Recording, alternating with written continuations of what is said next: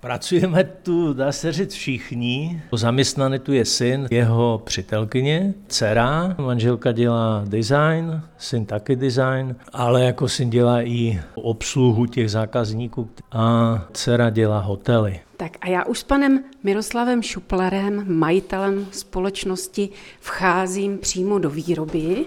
Dobrý den. Přicházíme k jakési velké kádi. Je to vosk? Je to v podstatě vyčištěný parafín od eh, syry a oleje a díky tomu pak při hoření nevznikají ty toxické plyny. Jako laik si myslím, že na výrobu svíčky potřebuju vosk, knot a teplo.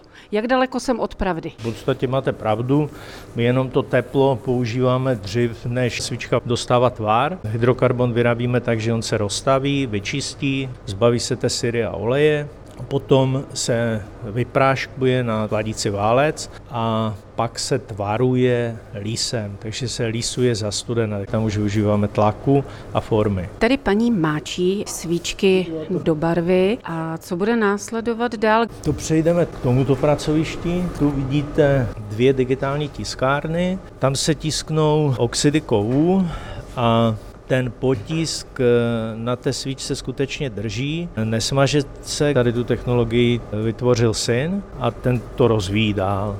Já tady vidím nádherné, velké luxusní svíčky. Je rozdíl v tom vyrobit tady tu malou a takový krásný monument? No značný. Taková svíčka už si vezme třeba 20 hodin času. Ta už je ale zdobená eh, zirkony od Preciozy. Je to zase dělané tak, že to pak je v souladu s tím interiérem, do kterého to míří.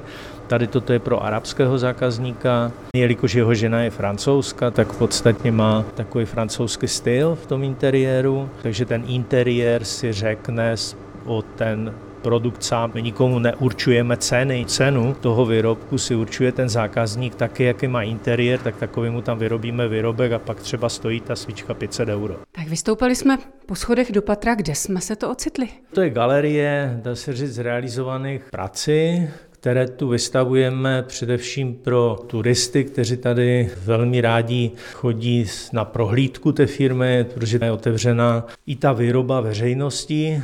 Když turista zavítá do Rožnova pod Radhoštěm a bude se chtít k vám podívat, má se dopředu nahlásit nebo může přijít kdykoliv? Pokud to není velká skupina lidí, tak je možné to přijít kdykoliv. Od 9 do půl šesté jsme tady a v sobotu od 9 do jedné.